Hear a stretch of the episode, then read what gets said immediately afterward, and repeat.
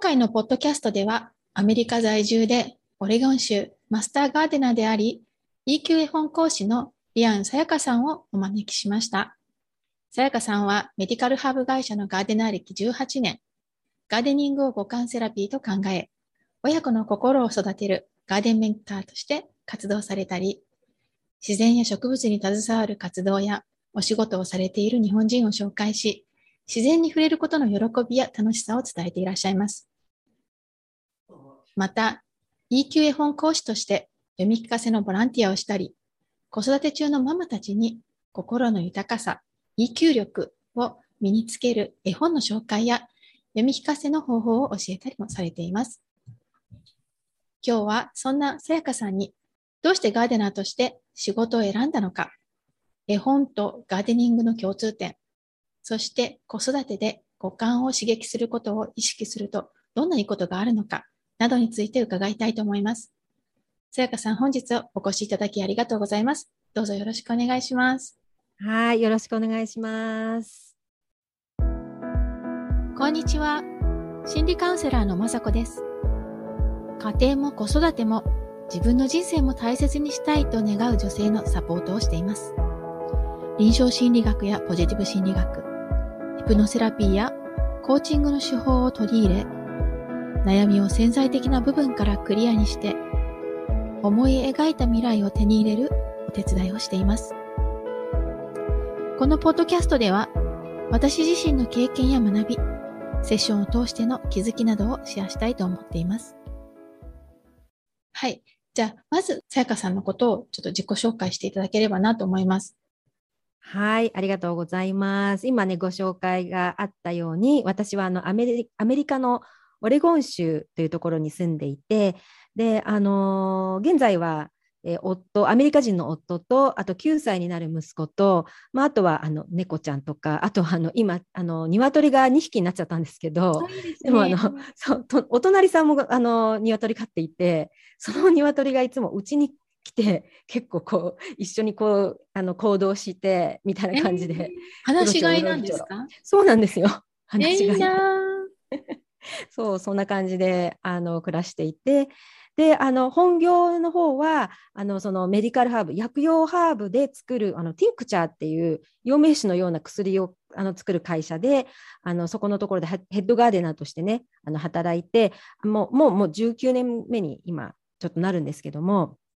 であのその他にそのサイドビジネスっていうことで、あの昨年からねあの2つ始めたことがあって。でまずはあのおうちでガーデニングっていうあの家庭菜園の初心者さん向けにあの無料のフェイスブックグループっていうのを運営していてちょっと発信してたりとかしましてであとさらにあの最近はもっとその学びをあのし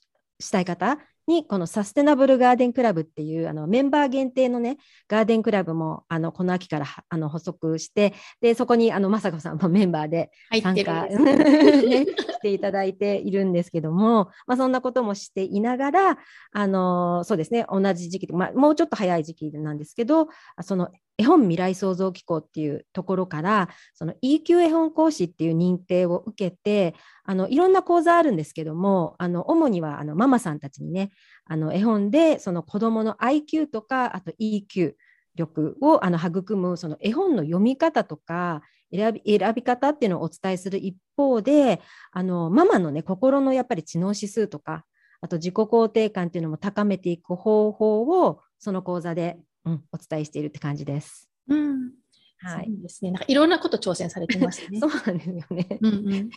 すね。で結構なんかさやかさん、まああの、なんて言うんだろう。まあ、ガーデナーとしてね、植物のことすごくよく知ってらっしゃるなっていうのは、前から存じ上げていたんですけど、はい、なんかこう、あ、EQ とかね、そういった、あの、活動もされてて、すごく共通点があるなと思ったんですよね。あの、最初に見たときに。ね、私もあの植物すごい好きで、あの、まあ、もちろんそのおうちガーデニングぐらいしかしてないんですけど、うん、でもハーブもすごい好きで、自分でティンクチャーも作ってるし。ああ、すごいですね。うん、はい。で、あの、あの以前あのアロマクラフトをね、教えていて、で、あの、ね、アロマセラピーとかもすごく好きなんですね。だからすごく、なんて言うんだろう、ナチュラルなことを、こう、取り入れて、うん、心の癒しになったりとか、またこの楽しみにもなるじゃないですか。なんかそうですよね。そういうのもすごく、なんかさやかさんが発信されてること、すごいなんかこう、あ、わかるな、みたいな。そういうふうにあありがとうございます。私もそういう雅子さん、密かに結構あのフォローしてて、ありがとうございます拝見してました。うんえさやかさんは、あの、アメリカに住むようになったのはどうしてですか？ねえこれももう20年前のことなんでね。あのうん長くなるんですけどもともとはやっぱり海外に憧れっていうのもあってそういった意味でその東京にいた頃にあの留学カウンセラーとかでそういう関係で海外にねあのなんか研修行ったりとかっていうのはしていてうん。でその時になんかイギリスにああとそのその時のその子どもたちのそのホームステイの引率かなんかもその時にやってたんですね。同じ会社だったんですけど、で、うん、あの遠足でディズニーランド行ったりとかね。なんかそんな楽しいことも、えうんそうなんですよ。していながらあのイギリスにねその引率で行った時かな。あのやっぱりそのイギリスってその、まあ、歴史も古いあ歴史も古いっていうのがあってそのガーデンガーデンガーデンがすごくこう綺麗でもう美しすぎて。本当になんかもうあの自分のストレスがこうもうなんかスーッと抜けちゃったみたいな感じででその時なんかいつかなんかこういうスペースを自分も作れたらいいなみたいなーそん、な、うん、気持ちをそのままこう日本に持ち帰ってうん。でもう本当にもうパスバッサリと20代の後半の時に仕事を辞めてもうじゃあその園芸留学をイギリスにしようっていう感じでイギリスに行ったのが、まあ、海外行くきっかけだったんですけど、うん、でそこで、まあ、あの園芸の勉強をイギリスでした後にあの今度はあの国をアメリカに変えてあの実習をしたんですね。その園芸留学のその実習をアメリカで、うん、した時に今の主人と出会ってで、おうん、気づいたらもうこここのオレゴンの片田舎に20年ぐらいも住んでしまったっていうね。えー。うん。そこでそのイギリスでなくてアメリカって思ったのはなぜですか？ね、なんかね本当は最初イギリスで実習したかったんですけど、イギリスってねなんかガーデナーとかってセレブなんですよ。もうセレブ扱い。もうなんかテレビも ガーデナーはセレブ。テレビ見てそうそうなの。そんな感じなんですよ。なんか園芸王王国っていうんですかね。園芸国だから。でだからいろいろ実習先とか見たんですけどうん。やっぱり競争率が高すぎてなかなかうまいように、うん、決まらずであのその大昔私もあのミシガンに留学していたっていうアメリカに行った経験もあったのでたまたまそのあのそうですねアメリカの方でそういった実習のプログラムっていうのがあったのでそこに、ううんんお世話になったんですね。あそうなんですね。うんうん。うんうんうんうん。そのガーデナーになってでな何がこう変わりました？ねえガーデンなんか最初本当にだから私がイギリス行って勉強した時ってもう知識ゼロだったんですよ。よくなんかあのガーデニングがこう上手な人のことをグリーンフィンガーとかグリーンサムって言うんですけど本当私そんなの全然なくて。うん、でもこう、ね。そうそれでそんな留学しちゃうっていう。わけわからないであの卒業したって感じなんですけどやっぱりなんかガーデニングとかってそのなんていうのかなあの知識だけじゃなくってもう本当にその手でもう実際に触れて経験するっていうものがもう知識として現れてくるので、特にやっぱりアメリカに来て自分でそのまああのうまい具合にねその今のあの薬用ハーブのガーデナーっていうことになったんですけどもうそれをだから今19年始めてやっとなんかその植物の育て方だったりハーブの効能だったりそういったものをもうこうなんか知識としてつけていったのでなんか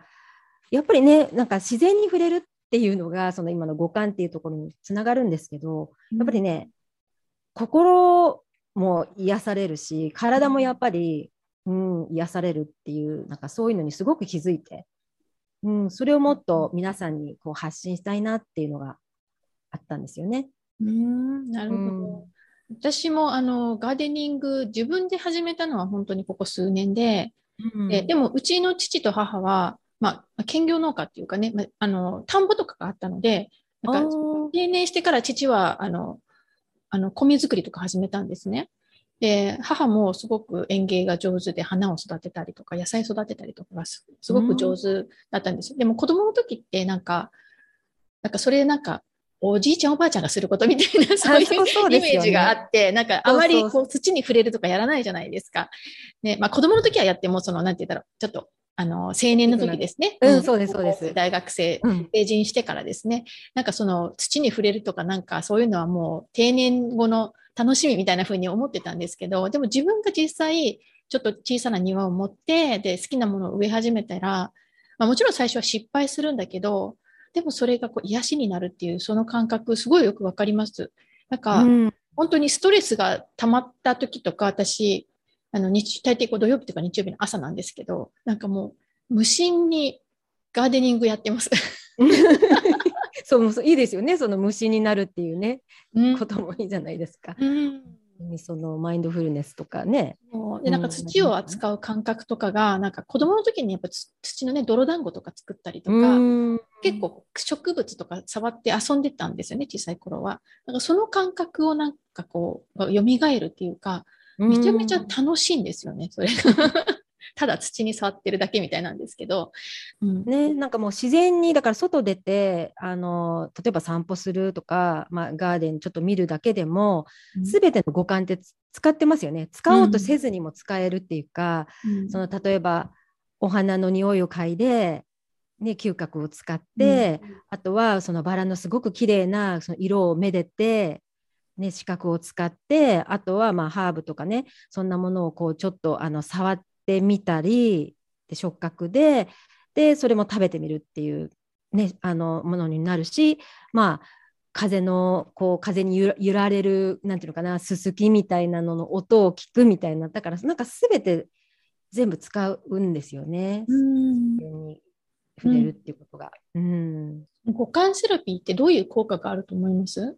割とその科学的にも証明されているみたいなんですけど例えば、あのラベンダー畑にね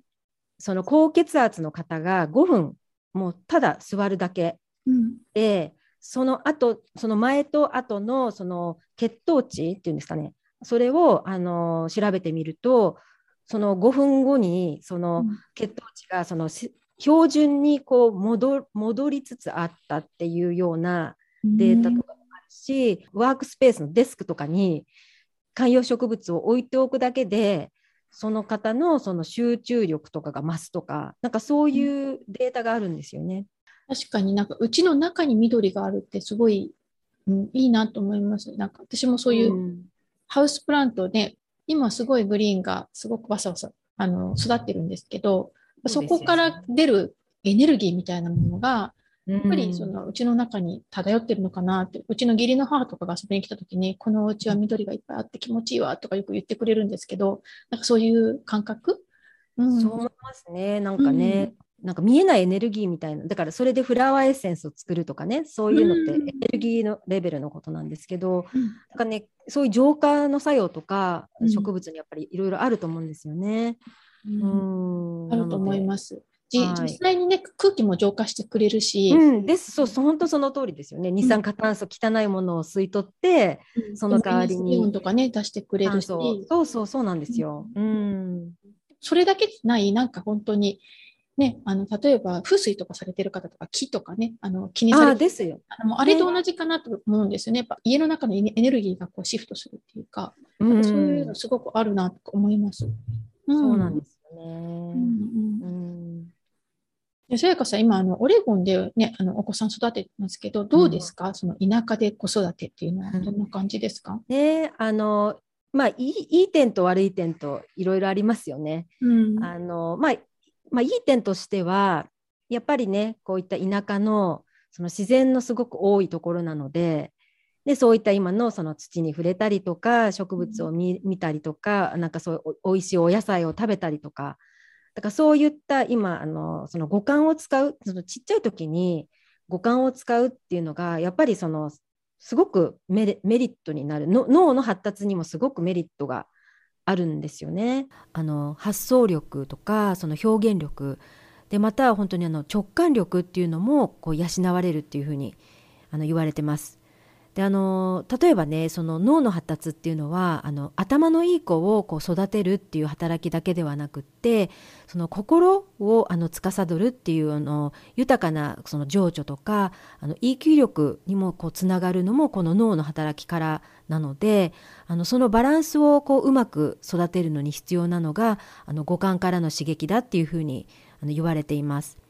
だからなんかそういう経験をやっぱりちっちゃい時にたくさんしてあげた子っていうのは発想力がなんか豊かな子になったりとか、うん、でもまさに本当に EQ 力がすごい高い子になるメリットがすごいあるんですよ。だからまあそういう点は田舎で良かったなっていう感じなんですけど、うん、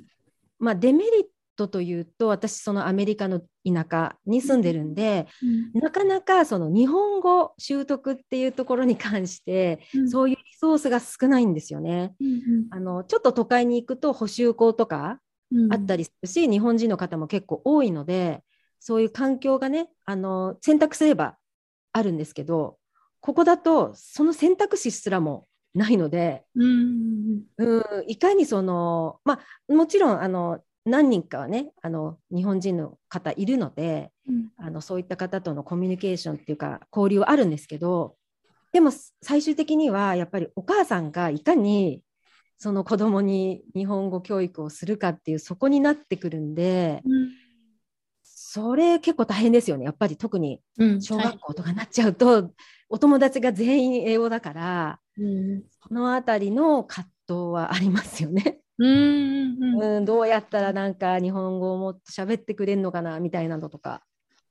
うんそれはもう多分国際結婚されてる方みんな悩まれてると思います。そうですよね。補修校が近くに多分あったとしても、じゃあ今度どうやって補修校を楽しく行ってくれるかっていうことで悩んでいらっしゃったりするので、そうですよね。リソースがあるからといってね、あのそのバイリンガル教育ができるかっていうとそこも結構難しかったりもするんですよね。そうですよね。うん、うんそうなんです。だからそういったところですかね、やっぱね。うんなるほど。じゃあ、うん、あの、その日本語教育が大変だっておっしゃってましたけど、他に何かオレゴンで、まあ、子育てをしていて大変だったこととかあります？うん、あのそう私ねそのあの高齢出産なんですけれども、あのその実際にその、まあ過まあ、過去にねそのいろんな、まあ、流産とか死産とか、まあ、そんなことを体験した上でのその高齢出産で初めての子供を産んだ時に、うん、あの帝王切開だったんですけど、うん、なんかねその後思いっきりあの産後うつになったんですよ。あそうなんですか、そうなんですよ。あのこっちの産婦人科って例えば子供が普通にあの健康に生まれた場合次の日に退院させられちゃうんですよね。うんそうでまあ私 そうそうもうじゃあバイバイみたいな感じであなた頑張ってねみたいな感じなんですよ。で私の場合は、まあ、帝王切開だったので、うん、そういう場合は、まあ、長くて3日ぐらいとか。それでも早いですね。早いですよ。うん、うん、そうなので、まあ、私の場合ちょっと母乳の出がちょっと遅かあのなかったんでなんかもうあと1日2日ぐらいはいさせてもらったんですけど。うんだから本当そんな感じで皆さんもそのままで返されるんですよ家に。うん、なので、まあ、私はねあの4日5日ぐらい病院にいたとはいえなんかその後で本当になんかっていうのがどうすればいいのか分かんなくなっちゃった。うん、うん、で特にその子供を失うっていう経験がちょっと前にあったからなんか私のゴールは子供がとりあえず無事生まれてくれればいいってなんかそこがなんかゴールになっちゃってて、なるほど。その先のじゃあ子育てをどうするんだっていうそこまでなんか頭が回ってなかったんですよねなんか。うん。うん。でそうなった時に親も遠くにいるし、うん、っていう感じ田舎だし誰に何を相談すればいいんだろうっていう状態からやっぱり産後うつにもなっちゃってっていう感じで、うん、本当に誰に相談したらいいんだろうっていう本当またそのリソースっていうのがなくて、うん、結局まあでもカウンセリングとかにも行ったりしながら、でも時間的にね大体やっぱり何ヶ月かするとそういう産後うつっていうのも自然になんかもうホルモンの関係とかもあるので、うん、あのなくなっていくよっていうのはまあそうだったなって今思うんですけどあの時は本当になんか大変でしたね。そうですよね。うん、なんか一つこう大きな山場越えて多分ちょっとこう気が抜けたとかねいうのもあるかもしれないし、うん、あとその全くその先のことをイメージしてなかったから、じゃあ、旗と、ここからどうするのみたいな。本当にそうでしたね。うんうんうんうんうんうんでそこででもカウンセリングのサービスとか受けられたのは、あのすごい良かったんじゃないかなと思います。そうですね。やっぱり誰かに話すってすごく大事ですよね。一人になってしまうっていうのが一番なんかやっぱりうん良くなかったなっていう感じなので。あーそうなんです。うんうんううんん。そういうさやかさんは、その鬱になったって思った時に、すぐにそのカウンセリング受けようと思われたんですか？でもそこに行くまでやっぱり時間かかりましたよね。まあ運よくそのせ帝王切開でなかなかこう料理が作れない時にこう順番で皆さんがこうあのご飯持ってきてくれたりするんですよ。優しい。うんね、そういうシステムが最初の方は、うん、うんあったんで、なんか最初の頃は良かったけど、なんかその後、じゃあ自分で本当にやっていくっていうところで、うん、なんか誰に頼ったらいいのかって、なんかインターネットで調べたりとかしたけれども、あの頃ってまだこう、ここまでなんかオンラインのプログラムが全然なかったので、うんうん。産婦人科に行き、もうその時は私普段は薬とかは飲みたくない派だったんだけど、もうなんか何でもいいからなんかちょうだいみたいなそんな感じで行ったんですけど、でもそこで産婦人科の方が外出てお散歩したり、うん。あとはまあカウンセリングの方も紹介するからっていう感じで、うん。うん、紹介してもらったんですけどね。帝王切開された産婦人科の先生がそういうふうにあ、そうです。うん、そうです、そうです。ううん。ん、うんうんうん。そういうの大切ですよね。本当に誰かに相談しに行く、誰かにどうしたらいいって聞く、それも一人じゃなくて、うん。とにかく周りにね、頼れそうな人がいたら、相談するってすごい大切じゃないかなと思います。なんか、そう思います誰もね。誰もね、子供産んだ後に鬱になるなんて思ってないから、なんかそういう準備ってあまりしてないと思うんですけど、でも、うん、その可能性はね、なきにしもあらず。うん、そうですそうです。でやっぱりそのホルモンがうん。子供を産んだ後ってすごくこうなんていうのかなアップダウンがすごいいきなりは、うんあのうん来るのでどうにも自分の感情で抑えられないもうホルモンのうん、部分があるんでね、うん、そのあたりをうん。そのあたり知っていればもしかしたら、うん、ねもっとそういった食べ物とかなんかもっといろんなことをこうやっていたのかもしれないですけどね。うんうんうんうんいや、でもみんなそんなこと準備してないですから、なって初めてどうしようってね。で、それもこううんなったってわからないこともありますよね。うつあうんの産後うつになったって。んそうですね。うんさやかさんはどんな感じでした？その産後うつかな？とうん思った時っていうのは。あのねまずなんか暗くなってくるとこうドキドキしてくるんですよ。あー。でこうどんどんどんどん子供がいて暗くなってくるとすごくこうドキドキしてきちゃって。う、んうんうん。うん。そのなんかドキドキが全然抑えられない。だから英語で言うなんかアングザイアティ不安だったり。不安とかうんうんなのでもうその感情がどうしても取れなくて、もう本当に子育てもちょっとなんか放棄するような状態な感じになっちゃって。にだからもうちょっとごめん。なんか私今この状況をどうにかしたいからって言ってあうん。の主人に子供を預けて外の庭行ってあの落ち葉かきしてみたりとかなんかそんな感じで、ううんでしたねなんかね。うん。うん。